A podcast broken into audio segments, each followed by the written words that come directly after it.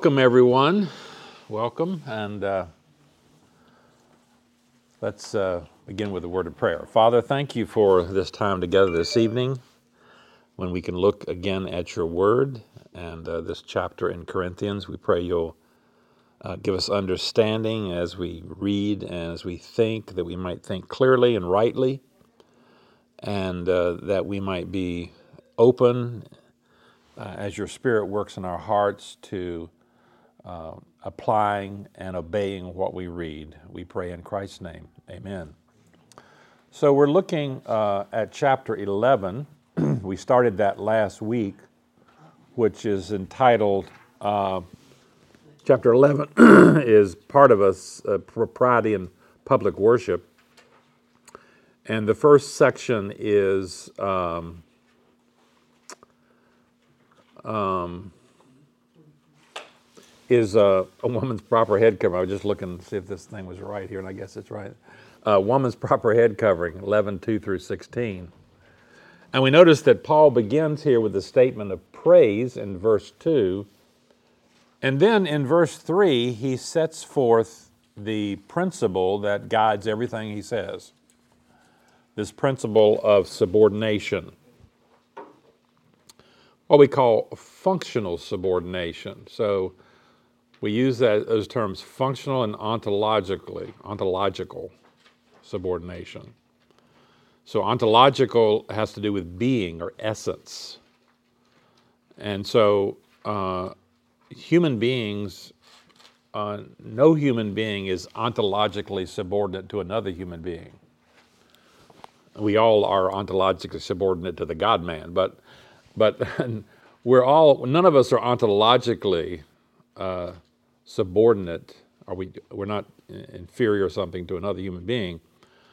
But we do have functional subordinations. That is, we, we, we are commanded to uh, obey the human government. You know, we, we're supposed to, when the police officer, uh, you know, puts the siren on and you're going speeding like Pastor Ken does, you're supposed to uh, pull over, you know, because that's the, you know, you just can't say, I don't think I will.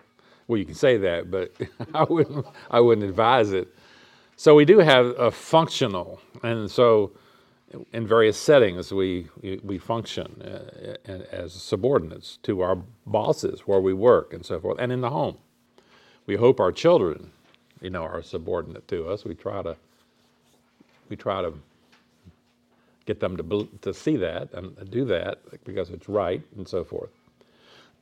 so he says in this statement, but I want you to realize that the head of every man, and we said that word head, kephale, means authority over. Every man is Christ, and the head of the woman is the man. Probably here the wife. Um, I said last time, remember the word gune uh, is a word that means both woman and wife. There's no separate term for woman and a term for wife. You have to just tell by context you're talking about a wife or just a woman in general.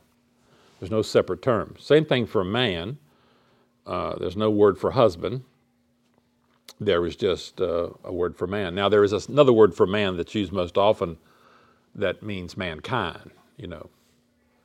So most of the time when you see like the King James, it says man, or, or something, it'll you're talking about mankind, uh, you know, not a not a male. But this is uh, this is male, the head of every woman. Uh, the wife here is the man. Here is probably is the husband in this particular case, and the head of Christ is God. And we said there's a sense in which uh, the son is subordinate to the father the Father sends the Son. Son doesn't send the Father. Um, and the head of every man is Christ. Christ is over every man, and so forth. So that's the controlling principle here. And what Paul is getting at here is the fact that that in a place in Roman society, in Corinth, which was a thoroughly Roman city, um, women wore head coverings, that wives wore head coverings. This was the custom. And they wore these head coverings to show that they were in submission to their husbands. A woman who didn't do that was showing she was not in submission. Uh, I mentioned that last time. So Paul is willing to argue for a cultural symbol here uh, because uh, to throw that off in that society would mean you are you are denying uh, the role of women functionally subordinate a wife to her husband. So we looked at last time um, this principle of subordination, and we looked at um, um, verse 3, and now we're ready to look at page, well, whatever page it is, 11 4, chapter 11, verse 4, conclusions about head coverings based upon wives' subordination. Now he's going to draw some conclusions here. He says in verse 4 of this chapter every man who prays or prophesies with his head covered dishonors his head.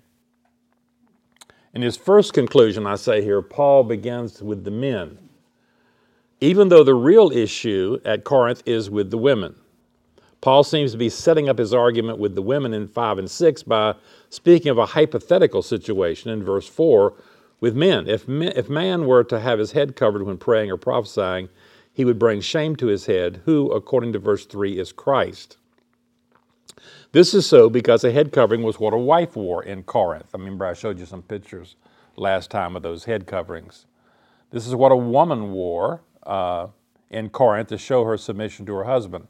If a man wore a head covering, he would be shamefully depicting himself as a woman because according to custom, women wore a head covering. If a man were to wear a head covering, he would not be conforming to the role God intended for him.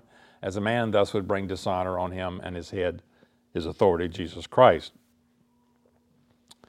So we're talking about something in church here. We notice these verbs every man who prays or prophesies. Now, you can pray prof- privately, but prophecy, according to chapter 14, is something you do, something that happened in church, as we'll see when we get to chapter 14. So we're talking about uh, something in the public assembly that's going on here. Uh, a man who prays or prophesies with a head cover will be dishonoring his head because that's something a woman would do. Uh, so I say here the idea of prophesying refers to the gift of prophecy, which was the giving of authoritative revelation from God. The consistent New Testament idea is that a prophecy is an actual message or oracle from God. And we'll talk more about that when we get to chapter 14. But, you know, sometimes you'll hear preachers say, I'm a prophet or that kind of stuff. No, preachers aren't prophets. Now, there is a prophetic element. You can speak of, we're speaking prophetically. I want to speak to this culture prophetically. I mean, there is that kind of metaphor like that. But, uh, you know, pastors are not prophets in this age since there's no gift of prophecy available. So this refers to uh, the you know giving of a of, of a revelation from God, uh, inspired speech, we might say. So it's not to be equated with teaching or governing activities in those sense. Um, in this case, a prophet is just kind of a, a, a, a mouthpiece. When a prophet spoke, they were just giving the words that God told them to give. They weren't speaking authoritatively in the sense of teaching. They weren't teachers or pastors in that sense. They're just uh, giving a, a, a message from God. Then in verse 5, but every woman or wife who prays or prophesies with her head uncovered dishonors her head. By way of contrast, Paul now addresses the wife with a sentence that's in perfect balance with verse 4. She brings shame on her head if she prays or prophesies with her head uncovered. Her head refers to her, to her man, that is her husband. This means she disgraces her husband in terms of the husband wife relationship by showing a disregard for God's order of subordination. She does this by dressing like a man that is not wearing a head covering. At Corinth, if a wife failed to wear a head covering and so dressed like a man, she brought shame both on herself and on her husband. This is because her behavior would be a symbol of her rebellion against the created order, the intended relationship between husband and wife. Thus, Paul teaches that women can pray and prophesy in public, but they must do so with a demeanor and attitude that supports male headship, which in Corinth meant wearing a head covering. A head covering at Corinth communicated a submissive demeanor and feminine adornment. Paul does not forbid women from participating in public worship, but he does insist that in their participation, they should be evidence a demeanor that is humble and submissive to male leadership. Remember, Paul says in 1 Timothy 2.12, I do not permit a woman to teach or have authority over a man. So obviously, these women could prophesy and they could pray in the assembly. Um, so, you know, this seems to clearly indicate they could pray and prophesy. Some see a contradiction here because in 1 Corinthians 14 34, Paul seems to say women should keep silent in the church. So it's a little bit of a contradiction here, a seem, seemingly contradiction. When we get to 1434, say a woman should be silent in the church. And then all of a sudden he says, well, she can pray or prophesy. So it creates some tension here. How do we, you know, handle that?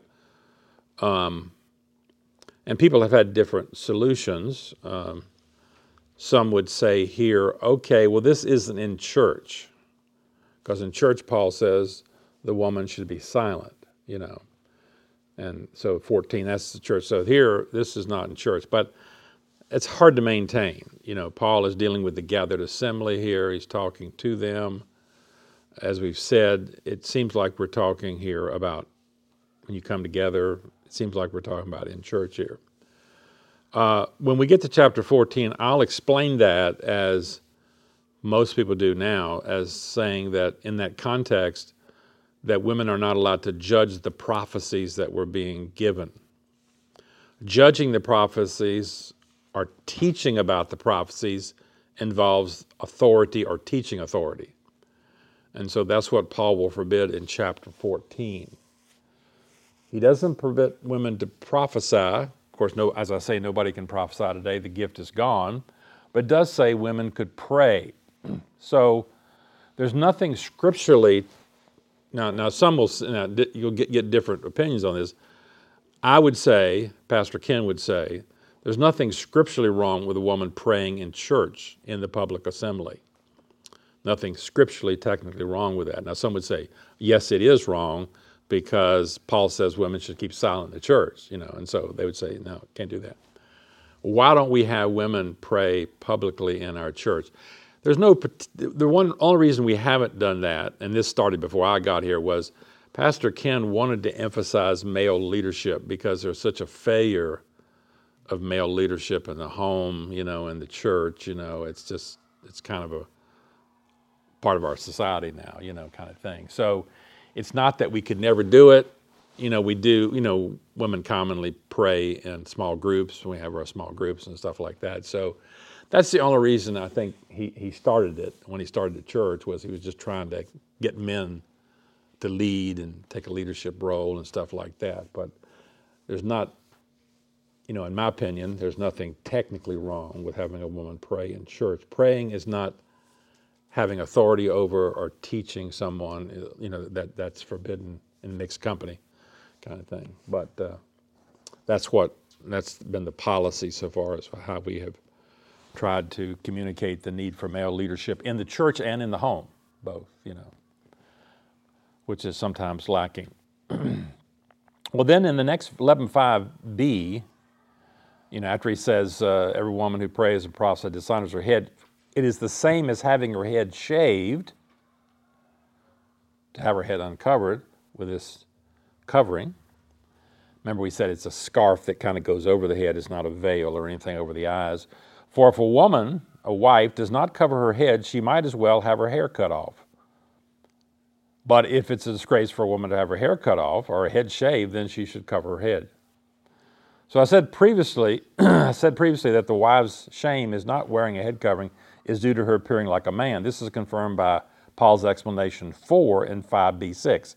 A woman's failure to wear a head covering is analogous to her having her hair cut short or shaved. It is, as Paul says, the same as having her hair shaved. Most wives in the culture of Paul's day, would have been ashamed of appearing in public with her head shaved or her hair cut short, because then she would look like a man.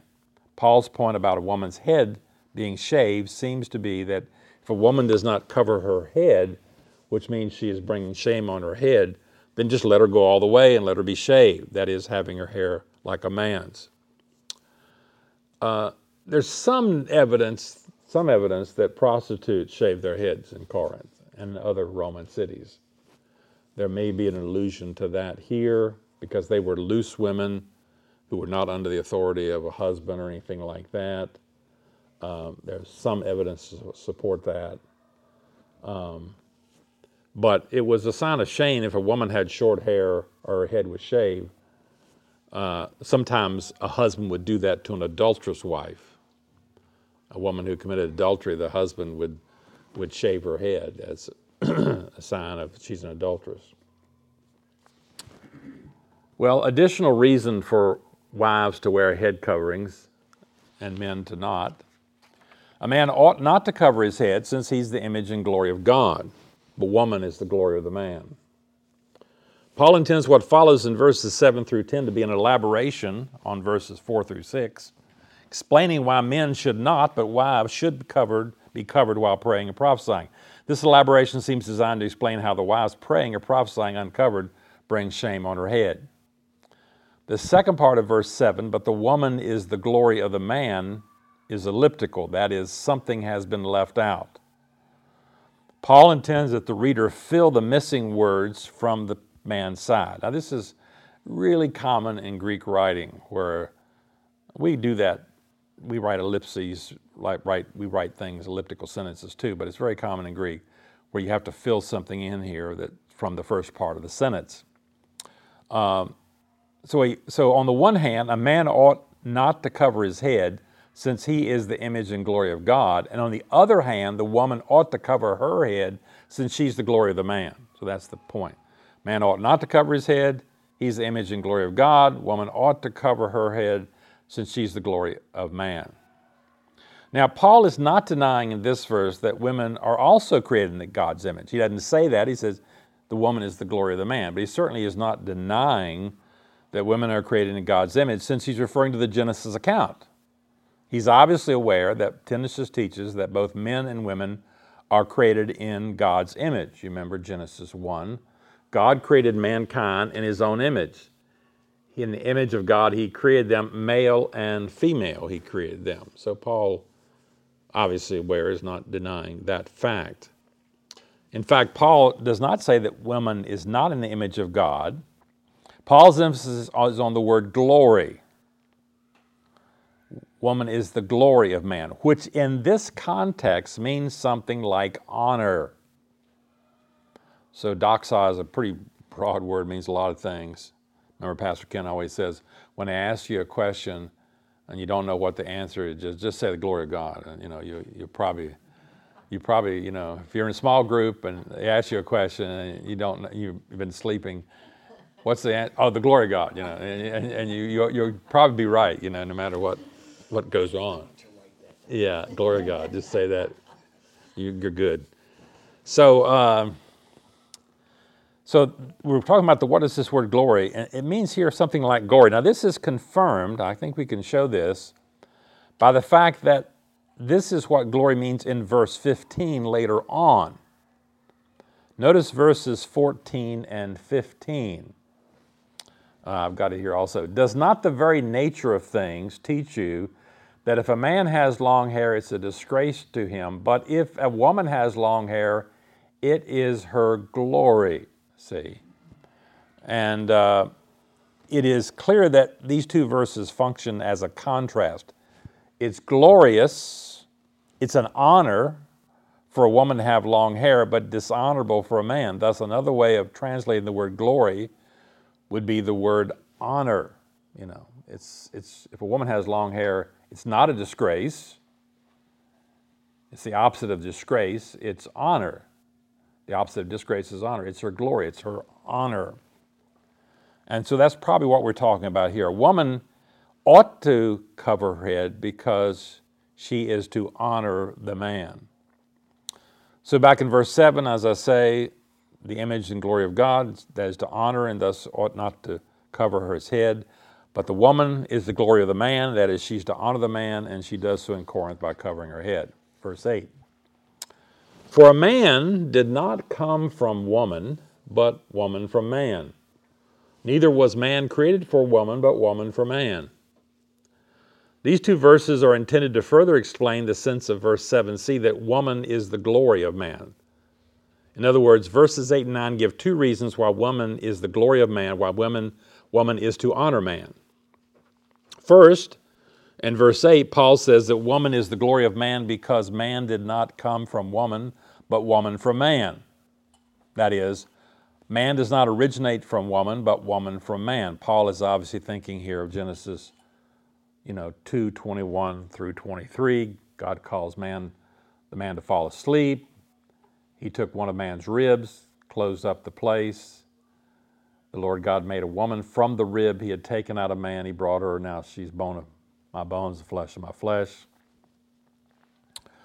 Um, so, um, as I say here, um, Paul's thinking of Genesis 2 21 through 23. woman's made out of man's rib. Such an origin for woman indicates she has a different role, a different function in the created order. Since woman came from a man, she was meant to be his glory, that is, she should honor him.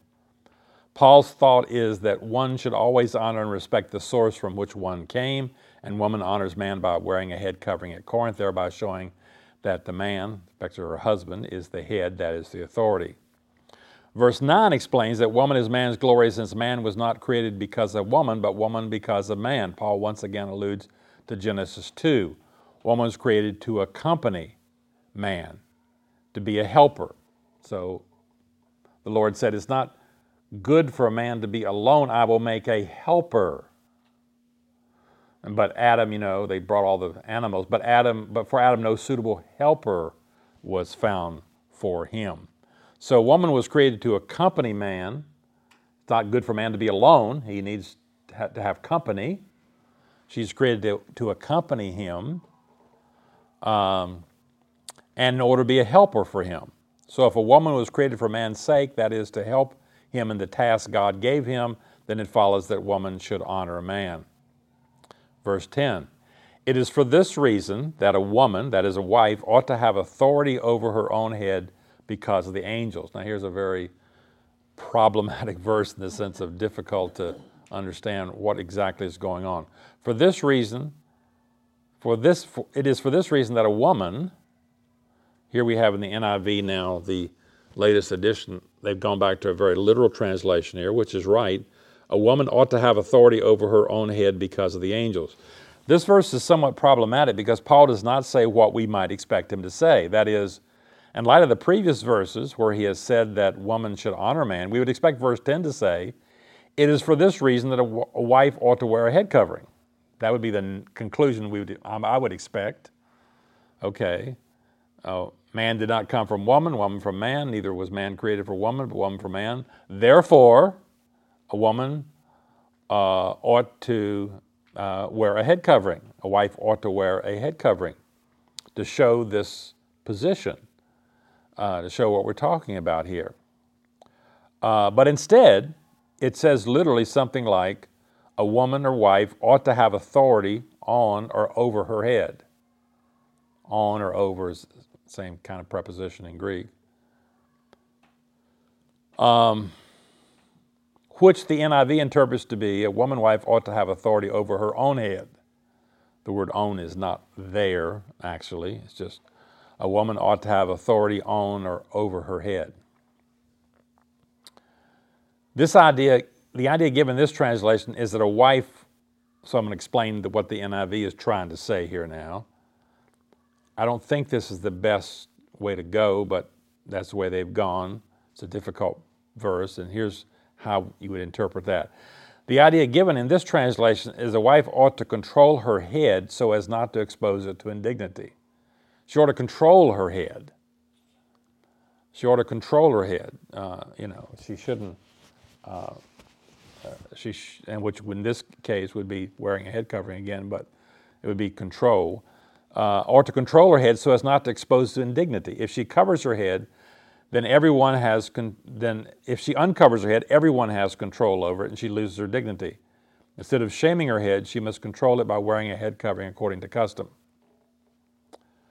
Uh, but I think it's best, in light of the context, to understand the word authority in a what we call a passive sense. That is, not her own authority, but a sign or symbol of authority. The the previous uh, version of the NIV went with a woman, a woman ought to have a sign of authority on her head. Um, or symbol, the Christian Standard Bible, ESV, New American Standard, the symbol of somebody else's authority. In this case, meaning the man's authority over the wife.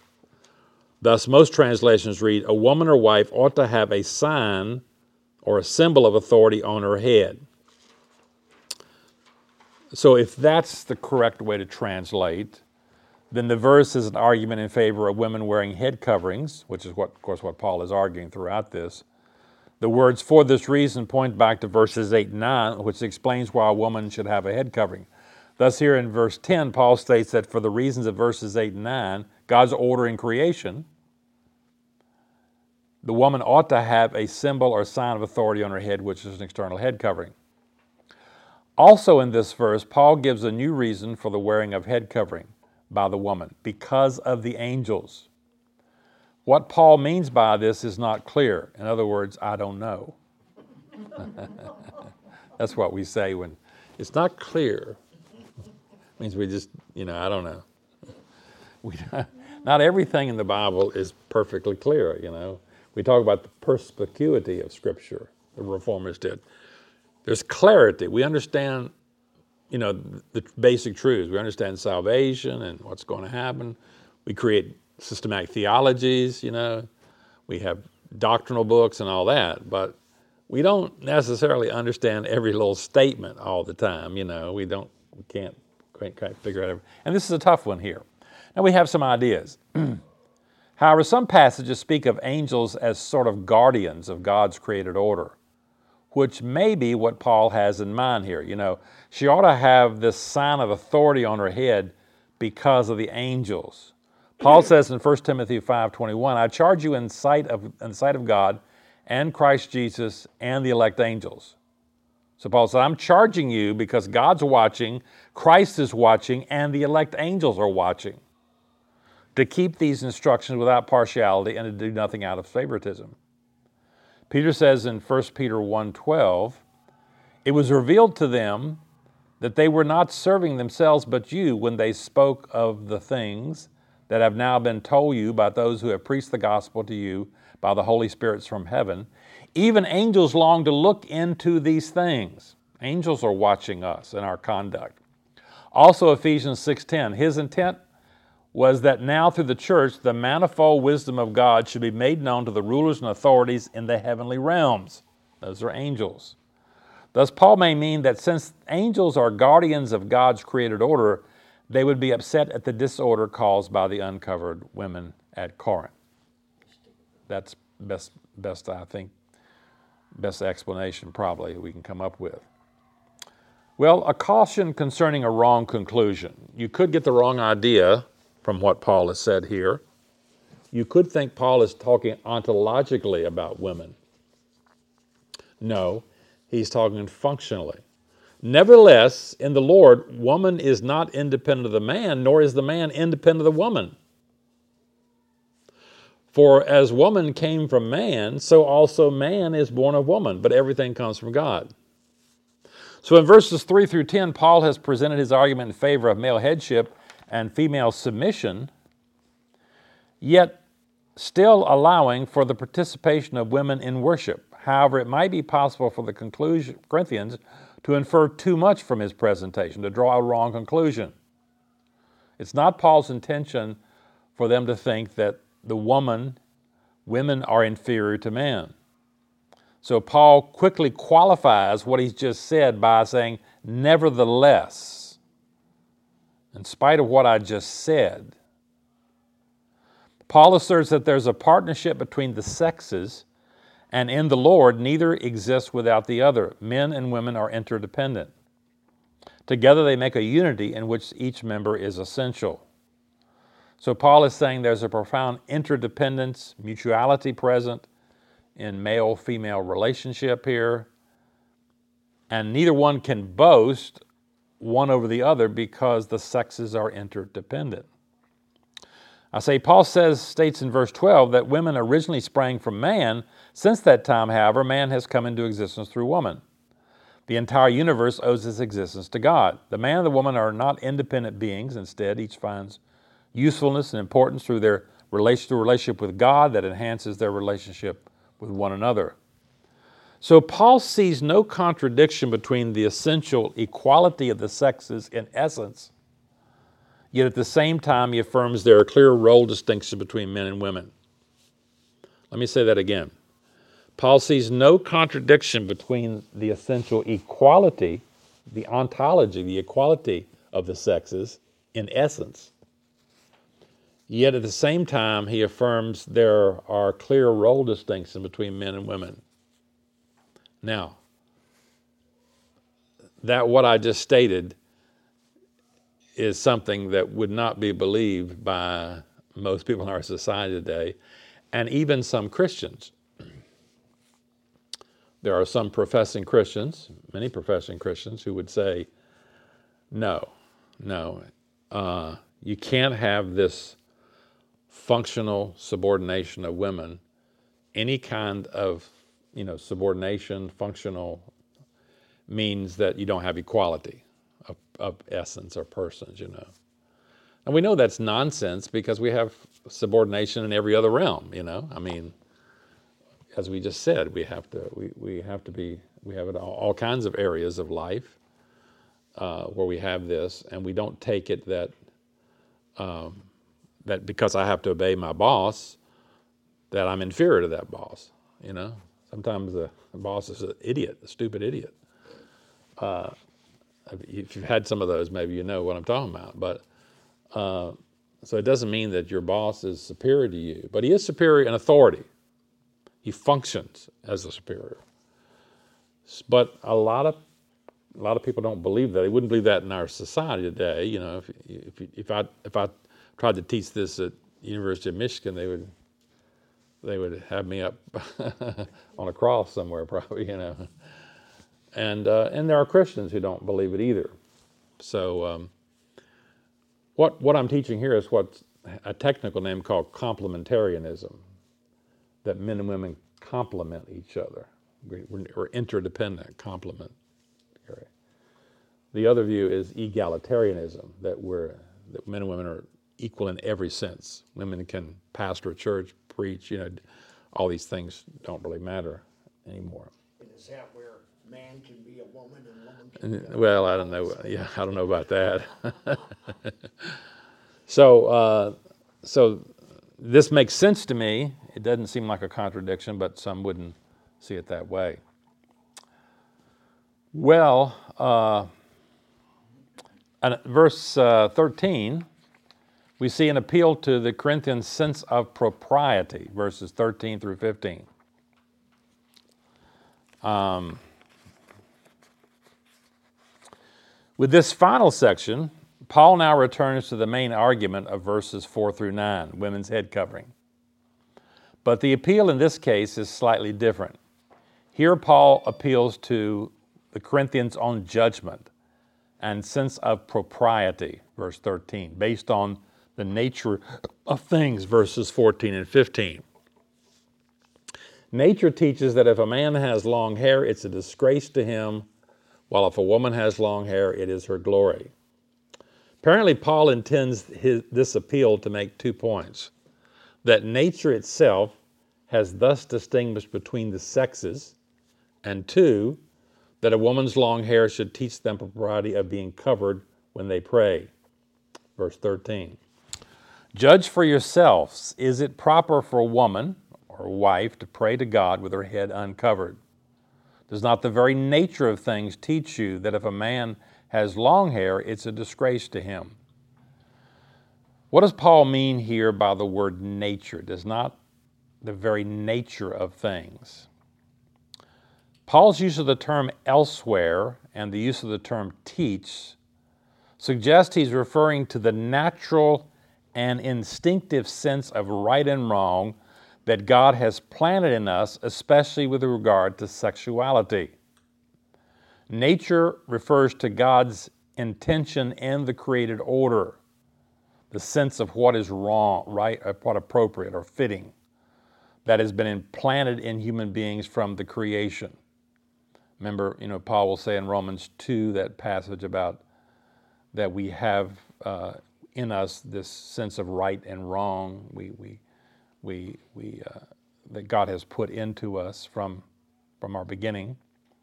In this sense, nature teaches us. Romans 1 26 and 27 says that women and men involved in homosexual relationships have exchanged the natural function of sexuality for what is contrary to nature. That is, they have violated the God given created order and natural instinct by engaging in sexual relations with others of the same sex. This phone is going to drive me crazy. Um, we can say then that nature teaches in this sense. In the sense that our natural instincts and perceptions of masculinity and femininity are manifested in, a, in particular cultural situations. Or let me say it, say it another way. Nature teaches that the natural inclination of men and women is to feel shame when they abandon the culturally established symbols of masculinity or femininity. Now, I guess, you know, that was true until 10 years ago, you know. but we have people who have totally seared their conscience. They have no conscience and they just, they just, they just, you know, what can you say? And society seems to be going along with them. But that's what has been true for history up until modern times, I think, you know, that uh, uh, you feel shame when you abandon the cultural established symbols. That is, when you're growing, growing up. I'll say here, a male instinctively and naturally sinks away from doing anything that's culturally labeled as feminine. That was always the case. Boys didn't want to play with dolls, you know, and that kind of thing. They didn't want to do anything that might be called a sissy or a girl or something like that. Cooties. Huh? You don't want cooties. No. So, too, females have a natural inclination to dress like women rather than men. Now, now that varies somewhat. You know, there are there are girls who are more tomboyish, you know, like that, and there are boys who have more have more of a feminine side. There, there's there's variation on that, you know, on, on that scale. There's not always been there has always been that variation, but the general is generally true that we have this sort of natural instincts. Uh, Paul's point then is that how men and women wear their hair at Corinth is a significant indication of whether they are abiding by the created order, that is, acting like males or females. Of course, what is appropriately masculine or feminine in hairstyle may vary, and it does vary from culture to culture. So, what Paul is talking here about is um, as I say here, in Corinth, as was common in the Greco Roman world, men were generally identified with short hair, and women with long hair. So we're talking like the head covering here, how a person wore their hair usually identified them as male or female in that culture. Now that can vary from culture to culture, as we'll see. But that if a woman has long hair, verse 15, it is her glory. For long hair is given to her as a covering. For the woman, on the other hand, the opposite prevails. What is uh, dishonor for the man, long hair, is glory for the woman. Glory in this instance, as we have previously noted, since it's the opposite of honor or disgrace in verse 14, remember, um, if a man has long hair, it's a disgrace to him, but if a woman has long hair, it is her non disgrace, it's her honor. So, what is dishonor for the man, long hair, for the, for the woman is glory, means something like it, it's, it's honor. It must be something like distinction or honor. It's her distinction. Paul's arguing by analogy that since women have by nature been given long hair as a sort of natural covering, then it then in itself that in itself points to the need to be covered when praying and prophesying. Don't get confused by Paul's argument here and think that the whole passage is about long hair as a covering. The vocabulary in verses 7 through 9, the words cover and uncover used here absolutely unequivocally speak of an external covering, not the hair. Paul's only arguing by analogy here that the long hair of a woman in his day points to the need for a covering. Women should, in a sense, follow the lead of nature. Verse 16 If anyone wants to be contentious about this, we have no other practice, nor do the churches of God. Paul uh, draws his whole argument together with a final appeal to what goes on in the apostolic circle. We have no other practice, and the rest of churches, rest of the rest of churches. Um, the practice of certain Corinthian women who refuse to wear a head covering is what Paul refers to when he says, We have no such practice. Paul understands his instruction here as binding for all churches in the New Testament world of his day. Does this passage suggest that women should return to the wearing head coverings? No. Now, there are churches uh, that, that do that, some, very few. Uh, there's a church in, in, in, Greenville, Mark Minnick's church, you know, where they uh, practice the wearing of head coverings. But I don't think there's any biblical basis, as, as I'll try to explain here. We must distinguish between the fundamental principle that underlines a text and the application of that principle in a specific culture. The fundamental principle in this passage is that the sexes, although equal, are also different. God has ordained that husbands have the responsibility to lead, while wives have a complementary and supportive role. In the first century at Corinth, failure to wear a head covering sent a signal to the congregation that a wife was rejecting the authority of her husband's leadership. Paul was concerned about head coverings only because of the message they sent to the people in that culture. So Paul is insisting on this head covering, not because head coverings are some sort of absolute thing, but because of the message they sent in that culture. Today, except in certain religious groups, if a woman fails to wear a head covering, no one thinks she's in rebellion. Lack of a head covering generally sends no message at all in our Western culture. Nevertheless, that does not mean that this text does not apply to our culture. The principle still stands that women should conduct themselves in church and at home in a manner that makes it clear they are they submit to male leadership.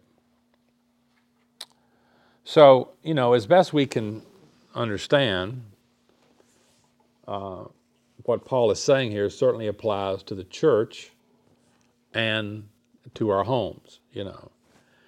It's difficult to say that applies outside of those realms. The Bible doesn't really suggest that it does. We don't know that it does or anything like that. It's probably been true in human history that uh, it did apply, you know, probably throughout society and as a whole, but it's not clear from Scripture that it applies except certainly at church and churches and in our homes. Um, also, both men and women today should dress so they do not look like the opposite sex. Confusion of the sexes is contrary to the God given sense that the sexes are dis- distinct. For example, it would be wrong for a modern American male to wear a dress in public. Well, again, I mean, that was, that was what it's usually been it would violate his masculinity. Everything within a man would cry out against doing this because it violated his appropriate sense of what it means to be a man. Obviously, what is appropriate male or female dress has varied over time it's not the same in different cultures. For example, men wear skirts in Scotland, they just don't call them skirts, they're called kilts. Kilts are not considered a female dress in Scotland. So that I mean the point here is that when men wear those kilts, they're not trying to be women in Scotland. You know, that's we're not talking about trans people. They're not trying to when, when a man when some of these men, you know, dress up like when they want to be women, they're trying to be women. So, what's appropriate male and female dress can vary somewhat from one culture to another and from one time period another. The key is that God wants Christians to avoid any confusion of the sexes, and so they should dress in a way that distinguishes them from one another in their culture. So, you know, that's, that's true for us. Uh, I see these women are wearing these male pants here tonight, you know. But there was a time, you know, when, when in our culture, I don't know exactly when, but probably in 1900, if a woman walked down the street with the slacks on or something, people would really take notice of that. That was really something. Um, you know, it was. It. I, I think I can remember those old movies back in the 50s where women did that, and it was they would make note of that in those movies and stuff that oh she's doing something. She's not wearing a dress or something. She's wearing slacks or something. So there was a time. So it would have been it would have been wise for women christian women in the 1950s not to wear slacks you know? And so preachers preached against it. But the problem is they didn't distinguish between the principle and and the and the um, and the, uh, the symbol of that principle. You know what I mean? The principle was that men should, should dress and look like men, and women should dress and look like uh, uh, women. But, you know, if a woman wears a shirt, they call it a blouse, it's okay, you know, but she can't, you know, so what is appropriate dress depends on the culture and the time. So, um, and that has varied over time. That's my point. So Christians should, um, you know, avoid being, you know, uh, there's a there's a verse I can remember from British literature from Alexander Pope. It says, "Be not the first by whom the new are tried, nor yet the last to lay the old aside." So Christians don't want to be on the cutting edge. Generally, we're trying uh, not to be on the cutting edge of changes in culture, so forth. Uh, I mean, obviously, some dress would just be inappropriate.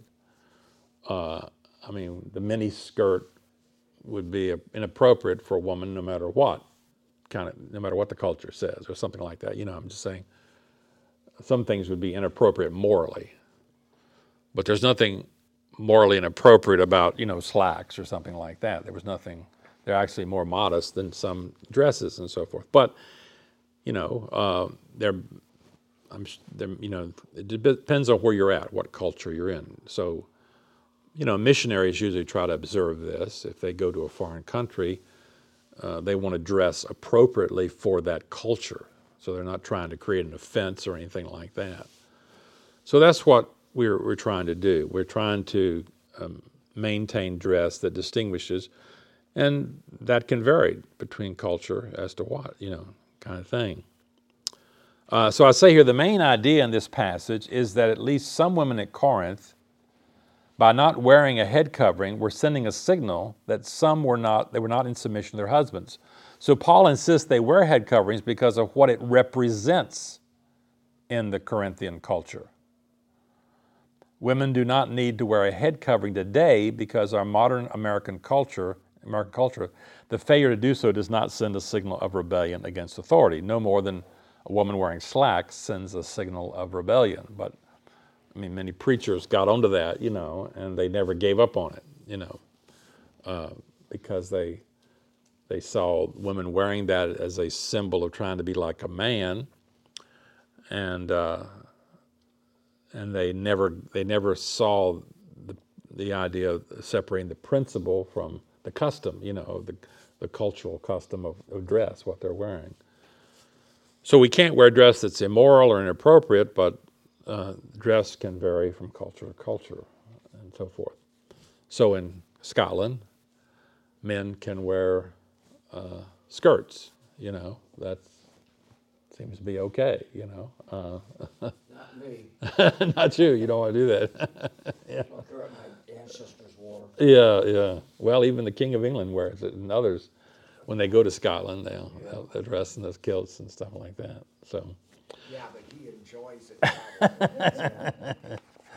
Some may still wonder whether wearing a head covering is just cultural.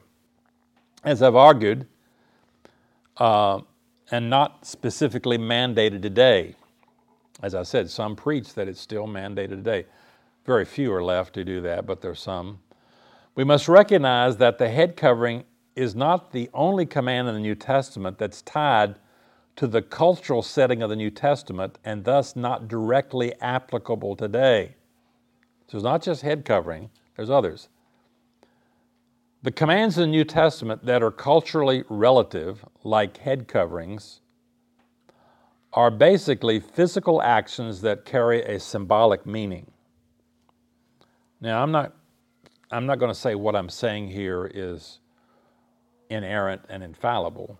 I just think this is right, but you know, think about what I'm saying here. And some you will agree with, I know. So there are about six of these things in the New Testament that are culturally relevant. That is, they reply to the culture. For instance, the holy kiss in Romans 6:16 and so forth. So um, we don't practice, you know, in some countries they do. They kiss each other on the cheek and stuff like that and so forth as a cultural thing, you know. It's not usually done in America. Foot washing. But you see some take that foot washing as something that must be done, just like wearing head coverings. They say, well, that's an absolute. It's got to be done today. Foot washing has got to be done. The Brethren Church, uh, others practice foot washing as part of communion and so forth. Uh, but I think that's in 1 Timothy 5.10, that's just showing that, you know, an, a, a widow of good character would be willing to do the foot washing when coming into the home or something, would, would would have would, would be, be willing to do that wouldn't be so prideful they wouldn't do it. Head coverings for women i think short hair for men. So when paul talks about short hair for men that depends on the culture you're in. Um, there have been cultures where men wore longer hair you know out throughout history but you wouldn't think of and men did in certain times that wear longer hair but it's the same problem you know i remember when i was um, in started going to college, graduated in 1963, and so I was going to my first day of college, September of 1963. And my mother got me a ride with somebody, a guy who was in, had, she knew from Sunday school, from Southern, who was in my Sunday school class. I knew the guy, same age as me. He was going to the first day, Old Dominion University. We're driving over there. It's a, you know, it's about a 45 minute drive. And he says, "Have you heard of the Beatles?" you know, and I think Beatles, this music group, the Beatles, because at that time nobody had names like the Animals or they had like the Four Tops, the four, you know, they had the Kingston Trio, had, you know, but nobody had the Beatles, the Beatles. And he cuts the radio on there playing. That's the first time I ever heard a Beatles song was 1963 uh, on the radio going over there, you know, like that. Um, and you know they got, they had that hair you know they had that long hair and man I, I wasn't in church then but i'm sure preachers really railed against that that long hair of the beatles and that started you know the long hair and so forth and we had the whole thing about you know long hair on men and so again at first i think it would be wrong for christian men you know you want to don't be the first by whom then you are tried you know but don't be the last so it's just saying be, you know try to be in the cultural center of things as long as it's not immoral, you know, that kind of thing. So, uh, short hair for men, no jewelry or braided hair for women. We could talk about that. That was really a sign of, a, that's, that's another problem, but I don't think that's condemning all jewelry or anything like that. Uh, lifting up hands in prayer seems to be another one that uh, Paul is saying there uh, for men to lift up hands in prayer. I won't try to go into all of them, but I think these are the ones that are physical symbols that carry a symbolic meaning. The hands in prayer was the Old Testament lifted up hands. Men are supposed to lift up holy hands in prayer. I should say holy hands here because it's just a way of saying men should men should pray who are holy. Men should pray in a holy fashion and so forth. There are um, so there. These are the ones. For example, the holy kiss was a physical expression that conveyed the idea of welcome and greeting. If one insists that the head covering is a moral absolute, one must argue for the holy kiss. I would think. One must argue for foot washing uh, and lifting hands in prayer as moral absolutes. The point is, we must still honor the principle behind these culturally relative commands, like the holy kiss. So, the holy kiss, the cultural principle is, is uh, what? What's the, what do you think the principle is behind the holy kiss?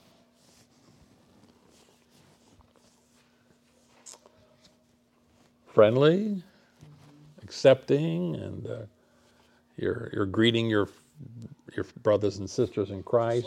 Like. Yeah, you're shaking hands, you're welcoming, you know, you're open to other people, you know, you're you're accepting of those kind of people. That that's probably what what Paul means there. So uh, so we have to honor the principle, like the holy kiss, though we don't carry out the physical action. So we have to carry the the principle of uh, head coverings, but though we don't do the physical action. Uh, the short hair for men is that men don't want to dress in their don't don't want to have their hair in our in their society so they look so that they're identified with women. Now that's pretty much gone in our society now. Nobody really takes longer hair on a man to be somehow feminine, you know that kind of thing. I mean, they I could grow it, I still would.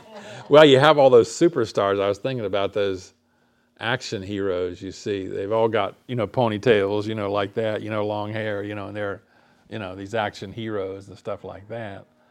Uh, so it's not, I mean, a guy in my day, when I was growing would have a ponytail, that would be, ooh, that would be the, that'd be the end of that. Go here, here. yeah. Yeah, yeah. But it's not it's not thought of today. It's not seen in our culture as that.